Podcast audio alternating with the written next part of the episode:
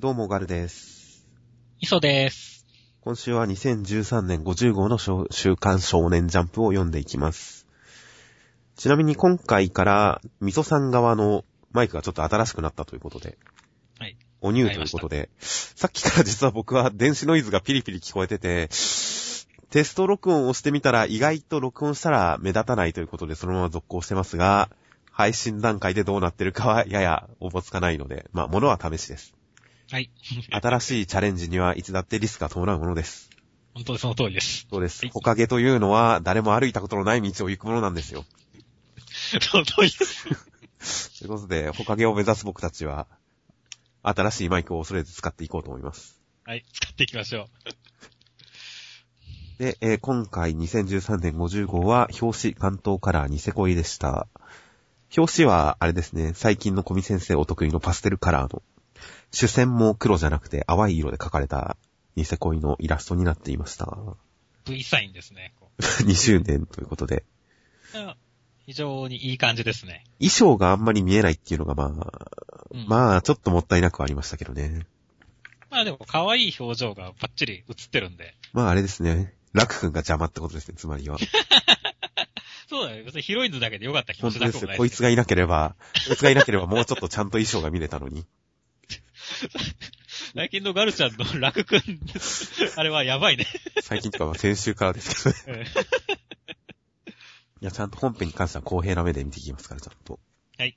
で、えー、にしゅうねんプラスアニメ特集。冒頭、関東ではアニメ資料がいろいろ出ていました。で、えー、表紙、カラー表紙。こちらもパステルカラー、パステル調の淡い色彩で、ま、えー、マフラーをつけた皆さんの行列という絵になっておりました。そして何より目が離せない、何より見逃すことのできないのが、だいにかいニセコイキャラクター人気投票開催。いやー、だいいっかいは、まあ、本当面白い、面白い投票でしたからね。小野寺さん、まさかのいちい。いや、僕は小野寺いちい派でしたけどね、ずっと。うん、僕はもう、ちとげちゃんが絶対いちいだと思ったんで、小野寺さんいちいはすごい衝撃的だったんですけどもね。はいはいはい。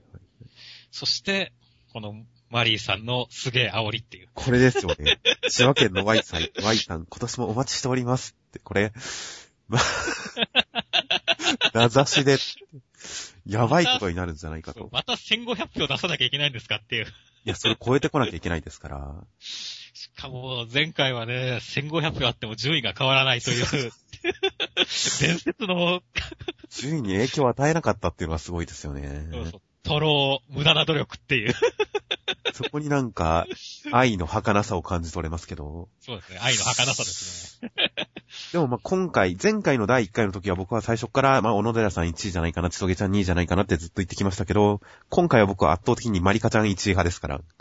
うん、いやー、今回は、組織票がさらに加速しそうな雰囲気がありますからね。いや、組織票うんぬんというか、千葉県の Y さんが、ついに、桁を超えてくるんじゃないかと期待をしているんで。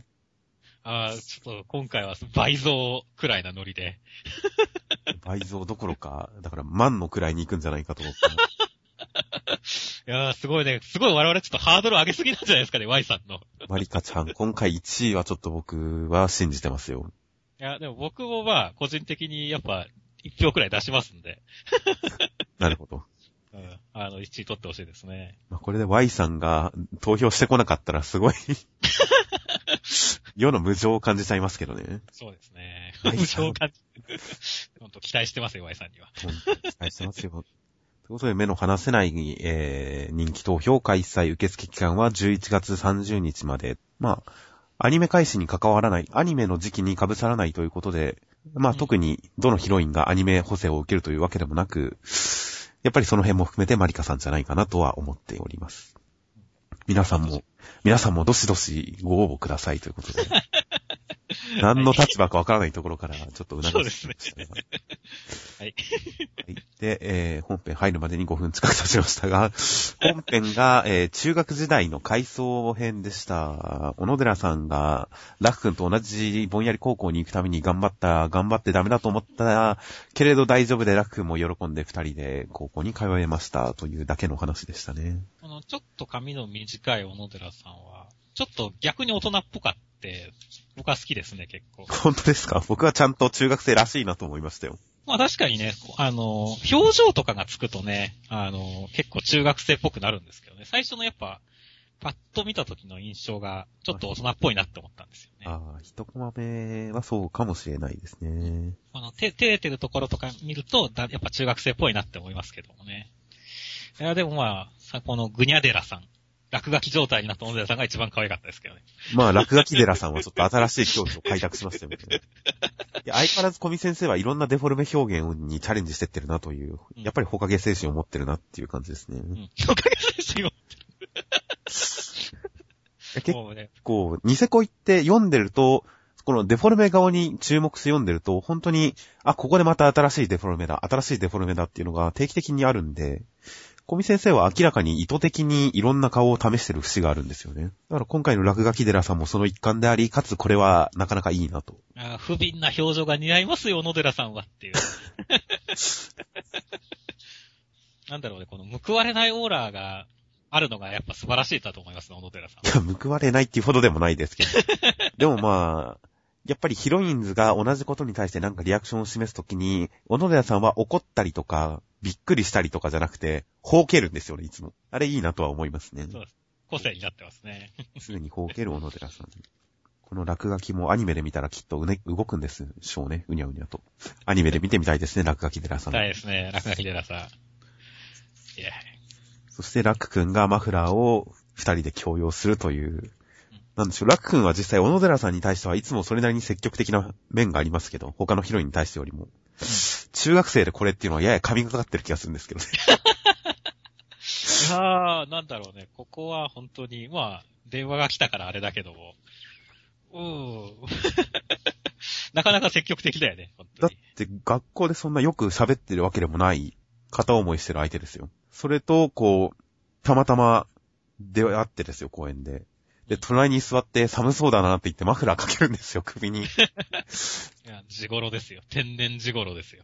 いや今となっては、高校時代の今となっては、もはや人道にもとる、畜生道すら生ぬるいラックですが、この頃はちょっと神がかってるんですよね、中学生。すげえ長いマフラーもたまたま持ったしねっていう。手編みですしね、自分の。うん、いやその辺もやっぱ神がかってますね、本当に。なんでこのままうまくいかなかったのか、ラフ君。そしたら不幸になる女性が少なくて済んだのか。まあね、それを言ったらおしまいなんだけど。実際こうストレートに読んでて、ここでラフ君に対してやりすぎ感を一読者として感じたっていうところがちょっとありますよ。やりすぎててちょっとついていけなかったっていう。お前それちょっとおかしくねえかって思ってしまったっていうのは本当ですけどね。いやまだけどまあ可愛い時頃ですよって。まあ、今回はメイン小野寺さん視点なんで、あんまりこう、ラフ君がドギマギするというよりかは、なんでしょうね。小野寺さん視点だからこそ、ラフ君の方がちょっとリードする展開にならざるを得ないのかもしれないですね。いや、まあしかし小野寺さんは、まあ、けだげというか、欲がないというか。うーん。やっぱちょっとぼ、ぼんやりしてますよね。高校の名前じゃないですけど。おはようとまたね。だけでこう満足しちゃうのも、まあ、小野寺さんらしいっちゃ小野寺さんらしいんですけどねっていう。そうですね。ちょっといじらしい感じがちょっと残りますねっていう。まあ、このぼんやり感がラフ君の視点から見ると、普通になんかほんわかしてるなぁという、おっとりしてるなぁ程度で済みましたけど、こうして小野寺さん視点でがっつり見せられると、この子から発酵の匂いがしてくるんですけどね。幸薄い匂いがしてくるんですけど、なんか。してきますね。報われないいや。ちょっといつか小野寺さんに覚醒してほしいですけどね。恋愛に対して、うん。僕もどっかでそれはやってほしいんですよね。突然ゴーッとオーラに開眼して、なんか肉食系女子に。まあまあまあでも酒飲んだりすると肉食系になるんですけど。ああ、それはまあそうですけども、そういうのよりももっとなんかストレートにちゃんと気持ちを表せるようななんか。ちゃんとした女性にいつか覚醒してほしいなって今週読んでちょっと思いましたね。思いますね。最終的にはね、やっぱ、がっつり、ちとげちゃんやまりかさんとね、向き合うというかね。そうですね。ファイトする感じになってほしいと思いますね。してくれる展開も見てみたいですね。うん、では、続きまして、ワンピースのななひゃくにじゅうななわ。待ち伏せるヒーローということで、まあ、闘技場ではレベッカが戦っていて、その一方でウソップたちにトンタッタ族と兵士、兵隊さんが過去のことをついに語り始めます。で、過去起こったことというのは、陸王が、まあ、ドフラミンゴさんの策略によって国民から金を奪った挙句に国民を襲ったように見せかけられて、そこにドフラミンゴさんはヒーローとして乗り込む準備をしていたという過去が明かされました。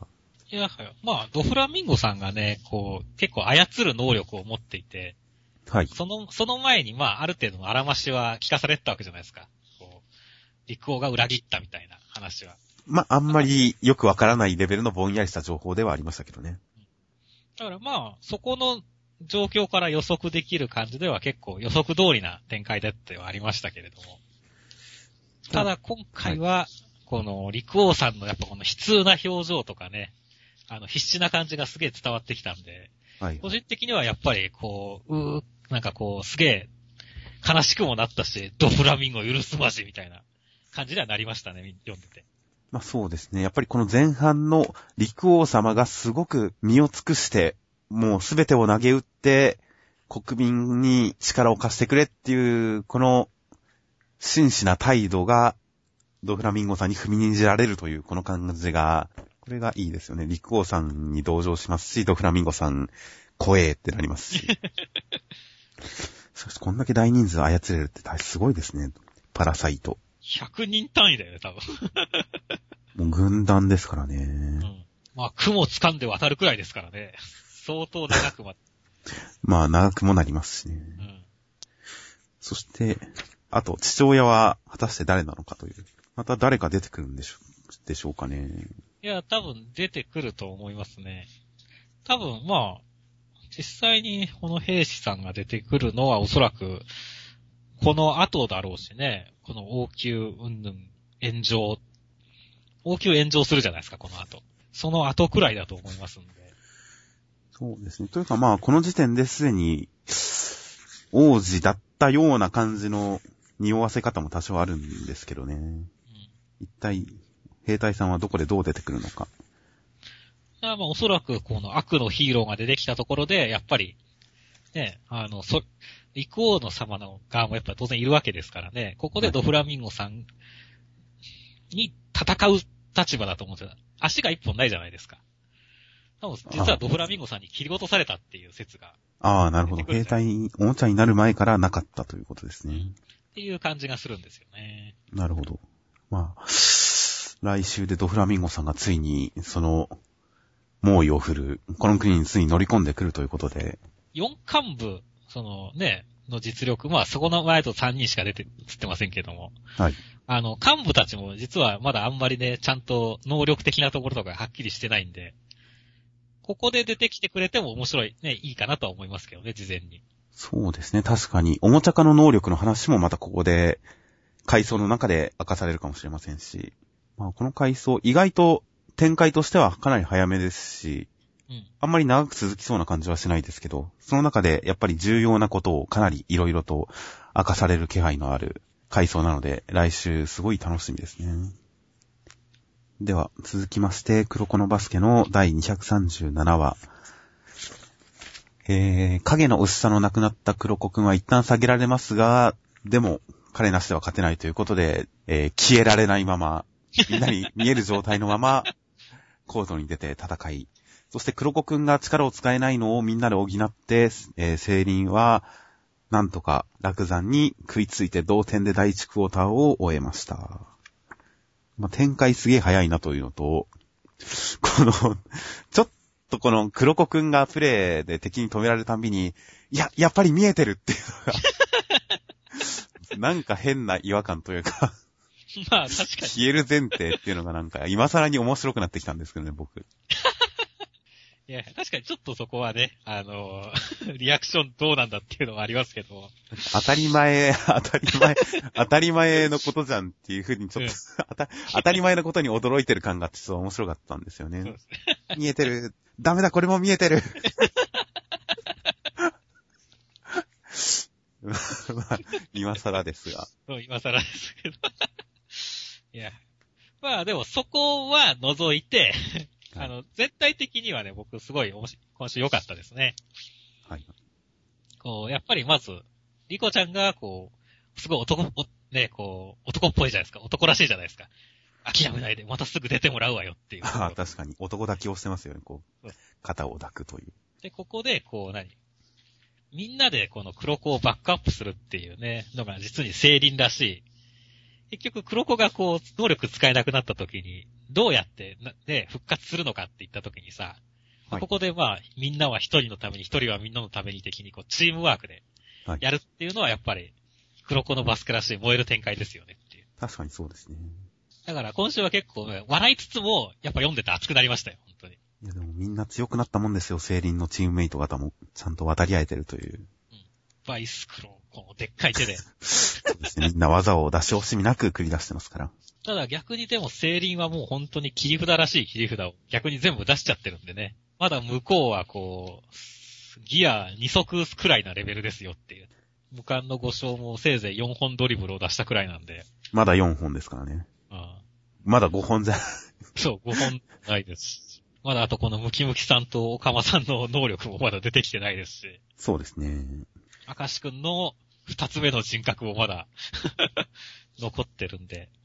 だからだいいちクォーターで同点といえども、この後の苦戦はもう目に見えてますんで、うん、それはそれでまあ楽しみなんですけどね。楽しみですね。敵の能力、敵の強さに。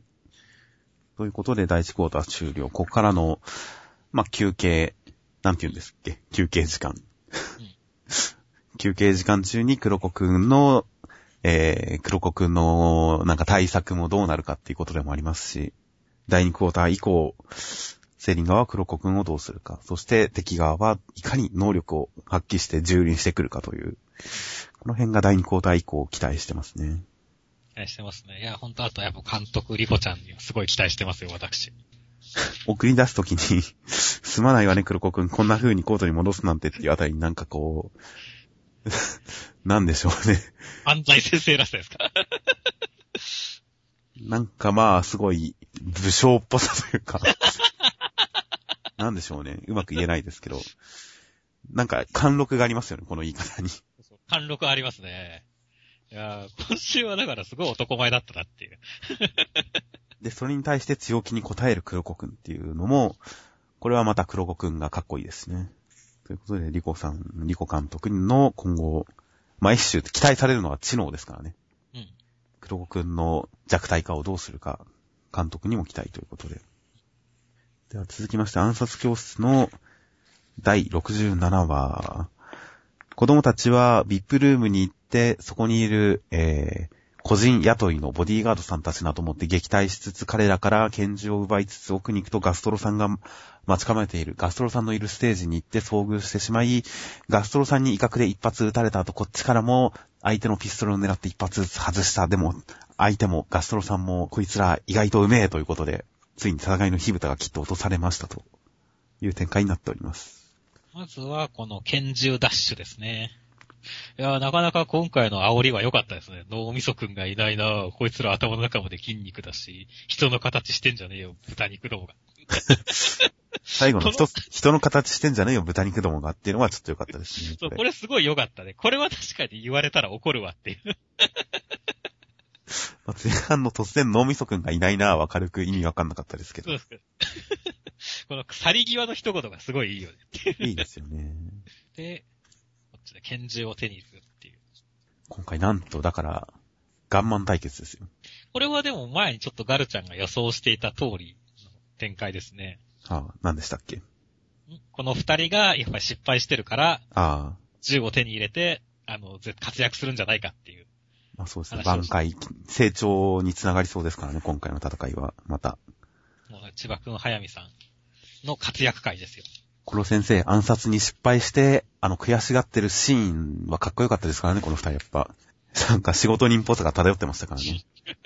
プロフェッショナル感がありましたから。うん、そして今回は本物のプロフェッショナル、ガストロさんと勝負っていうね、熱い展開ですよ。いや、本当ですよ。いや、このな流れはね、本当ある意味、このウイルス奪還編になってから、ずっと期待してた手勝負なので、この本物の殺し屋と生徒が多数、まあ一対多数でいかにプロを凌駕するかっていうね。で、今回はガストロさん格も十分ですからねっていう。まあ今回どのくらい他の生徒たちが関わってくるかはまだわかりませんけどね。うん。解。まあ、いちいち打つたんびにこのライト、うん、何ライトっていうのかわかりませんけど、この舞台のライトをいちいち打ってガラスが飛び散って破壊されてる感じを出すとか、この辺の視覚効果が本当細かいところで松井先生は気が利いてますよね。そして最後のステージの照明、舞台装置をオンにして、ボーッと一気に。なぜそうそう、なぜっていうけど、でもここはでもすごいやっぱビジュアル的に映えるよねっていう。なんか、お、始まったっていう感じすごいするし。あとなんかこのガストロさんの呼吸を読み取るみたいなこういう能力との組み合わせで、やっぱなんか戦略的意味があるのかもしれませんけどね。相手の視覚をくらませて、でもガストロさんは呼吸が読めるから大丈夫みたいな。うん、それはあるでしょうね。多分足音とかいろいろ消えるからねっていう。そしてボスは、ボスの顔の傷は自分でつけてたものだと判明しましたね。そうですね。いや、今回のを見ると、一回ね、高岡さんなんじゃないかって予想を僕がして、でも顔に傷があるから違うかっていう風に言ってましたけれども。はい。またちょっと高岡さんな雰囲気が出てきましたね。まあ、いやいや小物感は、いやまあ、小物感が出てきたから、確かにその可能性も、以前は僕は完全否定しましたけど。うん。顔の傷以外に関しても、基本的に雰囲気的に全否定しましたけど、効能感が出てきたんで、その可能性もなくはないなと思ってきましたね。烏丸先生も、なんか倒れた二人を知ってるみたいですね、銃を奪った二人も。だからそういったのも含めて、僕は意外と高岡三節がだいぶまた浮上してきたなと思いましたね。なるほど、確かに。しかし本当に小物ですよね。小物ですね、すごく。ひゃくおく円手にしたら中学生をたくさん買って、毎日ウイルス飲まそうかなって。すごいよね。いやでも、いい、いいセリフだと思いましたよ、これも。ピンポイントの性癖すぎるだろっていう。いやいや、そんなピンポイントじゃないですよ。単なる、単なるサディストですよ。単なるペロサディストですから、そんな一般的ですよ。一般的なのか、これ。多分国民の半数ぐらいはこういう趣味してますよ、きっと。そんな、そんな異常ではないと。そんな、だって銃をた、ね、食べてるガストロさんがあんたもこだわりもなかなかのもんですぜって言ってるくらいなんですよ。いや、ガストロさんは自分に対する過小評価がひどいですから。研究室を持ってるスモッグさんと自分の銃うめえを同列に扱ってますけど、明らかに格が違いますから、ガストロさんは。そうだね。変態性ではガストロさんの方が明らかに上だからね。まあ、そう。そうですね。ガストロさん、能力的にもやっぱりここに来て、この探知能力に関してはやはりスモッグさんグリップさんともやっぱ違った凄さを見せつけてくれてますから、この探知能力。それまでおちゃらけ出たのがね、一気にこうプロの目になるところもね、かっこいいよね。まあ一個前のコマがやっぱうめえのは銃だけだパクですからね。いや、ここでスイッチすごい入りましたよ。そうですね、いい顔になりますよ。なんで、次、次週は本当楽しみですね。やっと我々の大好きなガストロさんが出てきたので。そうですね。敵役としてこう、丹念に育てられ、育てられてきたガストロさんがついに収穫の時ですから。いやー、どんな戦いになるのか、ガストロさんがどんなオチをつけるのか、ガストロさんが意外と味方になるのか、ボスに対してやれやれだ的な態度をとってるガストロさんが意外とこっちに寝返るのかとか、もしくは生徒の成長をガストロさんも助けてくれるのか、いろんなパターンが思い浮かんで楽しみですからね。次週超期待です。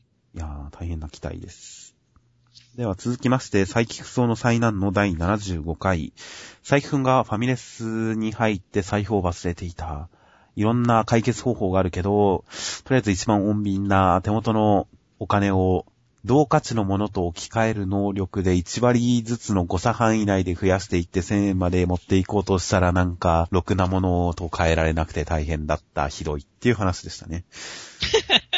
うん、何言って、最終的に目的達成してるじゃないですか。いや、目的達成しましたけど、そういうの最初の方で人に迷惑をかけない方法はって言ってこれ始めてるのに、うん、びっくりするほど迷惑かけてますからね。まあ、最近の中では、この迷惑をかけてもいいさんにんをチョイスしたつもりだったんですよ。よにんか。よにんですね。うん。まあ実際は、普段迷惑かけられてる人もいるし、いいんじゃないですかねって。僕なんかは思ってしまいましたけどね。いや、迷惑、佐伯くんに迷惑かけてるのは基本的に鳥塚だけですよ。まあまあまあね。粘土はもう完全な善意ですし、うん、カイドウなんかに至っては、根はいいやつで表面的にもいいやつですからね。別に迷惑かけてないですから。うん。まあ、ダークユニオンが恥ずかしいだけですか。粘土は善意から迷惑というか、善意からちょっと厄介なことをしたりしますけど、ね、カイドウは全然ですからね。まあでも僕は意外とこの他のメンバーがちょっとくらい痛い目にあっても、それなりに笑っている過ごせるんで、今回は結構面白かったですね。あ、本当ですか。うん。僕は佐伯くん、佐伯くんひでーって思い続けまして。鳥塚はどうでもいいんですけど。鳥塚どうでもいいのか。あの、特にはお父さんがね、この、どんどん、立場がやばくなっていくのは笑いましたね。お父さんはいいですよ、別に。確かに。このエロ本を持って、この、この編集者で僕はって言ってるところとか。すごい笑いましたし。はいはいはい。まあでも、粘土はちょっと買いそうだったかもしれないなって。本当ですよ、ベルト半分食っちゃったんですから。あと、いやまあ僕があと一番やっぱ同情したのはカイドウですけどね。まあカイドウは本当にね、カイドウのこの家庭環境もね、知ってるとお母さんがあんな感じだからね。あとまあカイドウが精神的に打たれ弱いっていうことも知ってますからね。そう、知ってますからね。粘土は肉体的ダメージだけで精神的には別になんとも思わないですけど。カイドウは完全に精神にクリティカルヒットですから、これはもうかわいそうな。まあでもこれはきっと後で佐伯くんが助けてくれるから大丈夫ですよ。まあお父さんは多分最終的に助けられもしないんだろうけどって思いますけど。なんかまあ粘土も果たして助ける必要があるかどうかはわかんないですけどね。まあほっときゃ治るみたいなね。ほっとけばなんとかなるとは思いますけど。本当しかし我々は鳥塚本当どうでもいいんだなっていう。鳥塚、まあ今回扱いに関して、ネタに関してもエロ本が数学の教科書になるって本当どうでもいいですからね。別に大して困らないし。そう、困らないしね。迷惑でもないし。あとまあ一応、ノベライズのステマがありましたが、そんなステマよりも本棚で味噌が飛び散ってる描写のインパクトが強すぎて、ちょっと頭に残らなかったですね。そうだね。いや、でも本当にこう考えると、佐伯くんの本当アポートの能力は使えないねっていう。いち割の誤差って言うと確かにそうですね、難しいですよね。小銭をにまいとかにできないわけですからね。ごひゃくごじゅうえん、ごひゃくえん玉とごじゅうえん玉っていうことができないっていうことを考えるとかなりめんどくさいですよね。うん、しかしこのカーディガン、これなんでこのカーディガン着てきたかっていう、なんかありましたっけ？いや別に特にはないです。特にはないんですっけ？なんで着てきちゃったんでしょうね。このクソカーで、クソコーで。ということでそろそろ僕はテルハシさんが見たいです。ああ、そろそろそうですね。もう別に鳥塚とかいいんで。そうですね。鳥塚退場してテル、テルハシさんを出してほしいんですけどね。いや、だ、文化祭で多少出ましたけど、がっつり絡む話というか、テルハシさん回がここしばらくないですから、順番的に言っても、あと内容的に言っても、そろそろテルハシさんが見たいですね。うん、ということで、来週はとりあえずテルハシさん回を期待です。はい。では続きまして、アニメ制作会長に号連続センターカラー配給だいはちじゅうごわ雑食ということでにどめの東京遠征合宿合宿先でカラスノの面々はそれぞれ練習したことを発揮しようとしますがまだ技術が完成していないために噛み合わずメタメタなことになって全敗を喫します。そして、えー、その夜それぞれ自主練に打ち込むみんなの横を一人帰って寝ようとするツッキーが、えー、袋谷学園のさんねん、全国的なさんねんと猫間高校のさんねんの黒尾さんに声をかけられました。という引きになっています。まあ、今回はこの、まあ、お互いちょっとずつ成長はしてるけど、まあ、この噛み合ってない感じっていうのも、意外と、なんか、た、なんか、垂れるかなと思いましたけど、意外と面白かったですね。いや、すごい面白かったですよ。あれだけの練習シーンをやってきて、ここでそれぞれこう噛み合わないっていうのが一個一個やっぱり面白いですよね。それぞれ失敗描写がいいですよね、やっぱり。うん、あずまでさんの下打ちが迫力あるっていうのもね。やちちゃんもこれを笑って言えるようになりましたからね。うん、成長しましたね。馴染みましたよ。よかったよかった。最初はビビってばっかりしたから、ね。最初は殺されると思ってましたからね。そうそうそうそうそう。まあ、ちょっとほのぼのっとしてますからね。あつまねさんの下打ちは迫力があるなーっていう。一回一回、当然この、ひなたくんと影山のこの失敗に関しても、お互いの、このみ、お互いを見つめ合う視線というのがやっぱ被さっていいですし、あずまねさんのジャンプサーブの失敗も、やちちゃんが可愛くていいですし、その他の失敗も、こう、猫間の監督の笑いが被さってたりだとか、もやさんの失敗も描写が良かったりとか、やっぱり全部の失敗がそれぞれ面白いシーンとして一つまとまってますからね。そう、素晴らしい書き方ですよ。そしてその中で唯一あの何も変わってないただ一人を除いてって言われてますからね、うん、いやツッキー隠れて特訓コースじゃなかったんですね、あの謎の伏線はそうだね、多少なんかそんな雰囲気だったんだけどねまあ今後、来週がツッキー会ですから、僕の期待するツッキー会ですから、ツッキーがねどこら辺にこうモチベーションがあるのかっていうのは今結構今まで分かってないし、キャラクター的にも描写されてないですからね。そうなんですよ。だからツッキーは一皮剥いて叫ぶようになったらもうすげえ熱血なものを持ってると僕は期待してるんで、ついに待ちに待ったっていう感じですよ、来週は。そうですね。なんで結構僕も期待してます。はい。まあ、あとはまあ配給全体的にやっぱり意外と情報量がすごく多いんですよね、毎度毎度。で、こう、コマの後ろでちっちゃく映ってる、まあ、やちちゃんだとか、他のメンバーだとか、すごく情報量があって面白いんですよね。やっぱ雰囲気が伝わってくる。空気感がとても厚みがあっていいですよね、配給は。いいですね。うん、そうですね。まあ、山口がやちちゃんにドリンクをもらって、ちょっとあたふたしてますが、ちょっと山口にはまだ早いんじゃないかと。山口にはじゅうねん早いんじゃないかと思いますけどね。本当関東カラーの一件以来。あの、恨みつらみが多いですね。さすがにあれですよ。さすがにあるキャラクターをひいきし続けるのは、ちょっと良くないので。やっぱ世の中は自由と平等が大切ですから。僕は基本ちょっと懲役制を敷いていこうかと思ってますんで。どんな制度ですか？気に食わないことをしたキャラに対しては懲役を敷いて、その懲役が終わる頃にはちゃんと認めてやろうと。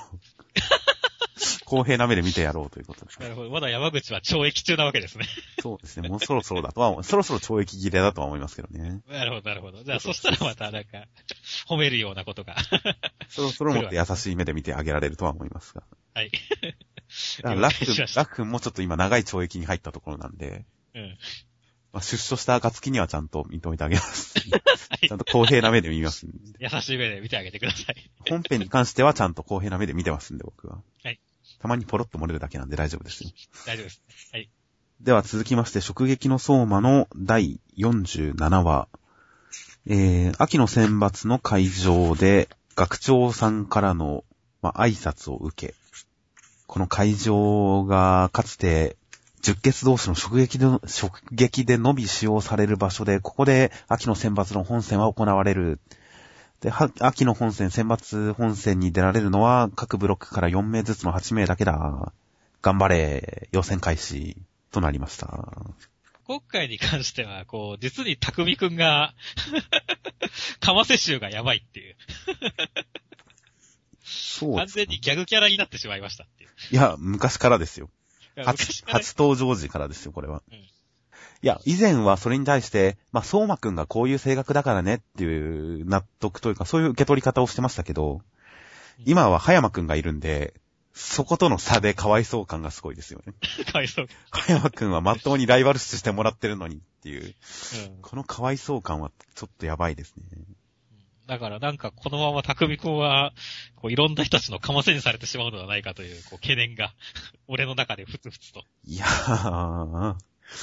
まあ、実際、そんなにこう成長感を感じさせるシーンがないですからね、今のところ。むしろ弟の方がなんかやばそうだしねっていう。まあ、ただパーツは確かに同じなんですけどね、イサミ。そうそう。太ってた時と顔のパーツは一緒なんですけど、痩せただけですごい爬虫類顔になっちゃいましたね。そうだね、一瞬、うん。本当別人にしか見えないからねっていう。まあ、全く別人ですよね。そしてかなり前々から、ちょっと何かを匂わせている丸井くんが。これ、この各ブロックからよんめいずつということになりますって言って、こう、一度、なんか、ちょっと注目選手が、ね、全員出てるじゃないですか、はいはい、はい。出てますね。丸井くんの存在感っていう。何なんでしょうね、この描写、丸井くん。すごい、ラスボスっぽくも見えるし、出落ちっぽくも見えるしっていう。いや、もう、結構、結構前からですもんね、この伏線は。うん、丸井くんの描写がなんかおかしいっていうのは結構前からですからね。うん。一体何なのか、これは。いやー、だからね、本当に俺は丸井くん、これは密かな強者であることを期待してますよ、本当に。相馬くんと葉山くんの対決がね、やっぱ A ブロックのメインどころですけれども、まあ、もしこの二人が勝ち上がるにしても、あと二人は勝ち上がってくるわけじゃないですか。まあそうですね。うん、もう、丸井くんはもう台風の目ですよ、これは。いや、実際、これはすごいことになるんじゃないかと。まあ、ほんと、漫画側が意図的に丸井くんに対して、こう、すごく、こう、なんか、集中線を引いてるというか、すごく読者が注目するような匂わせ方をしてますから。配置もそう。なんか、な、どういうネタを仕込んでるのかっていうのはすごい気になるんですよね。気になりますね。いやー、A ブロック、やっぱ注目選手は丸井くんですね、とりあえず。丸井くんですね。B ブロックは意外と女性陣が揃いましたね。我々的にはやっぱまあアリスちゃんと田所ちゃんがね、やっぱ注目株ではありますけども。あとはここにどれが絡んでくるかだよね、たくみくん。絡んでこれるかな。たくみくんはちょっと、ちょっと今、なんでしょうね。活躍のための準備的には不安ですよね。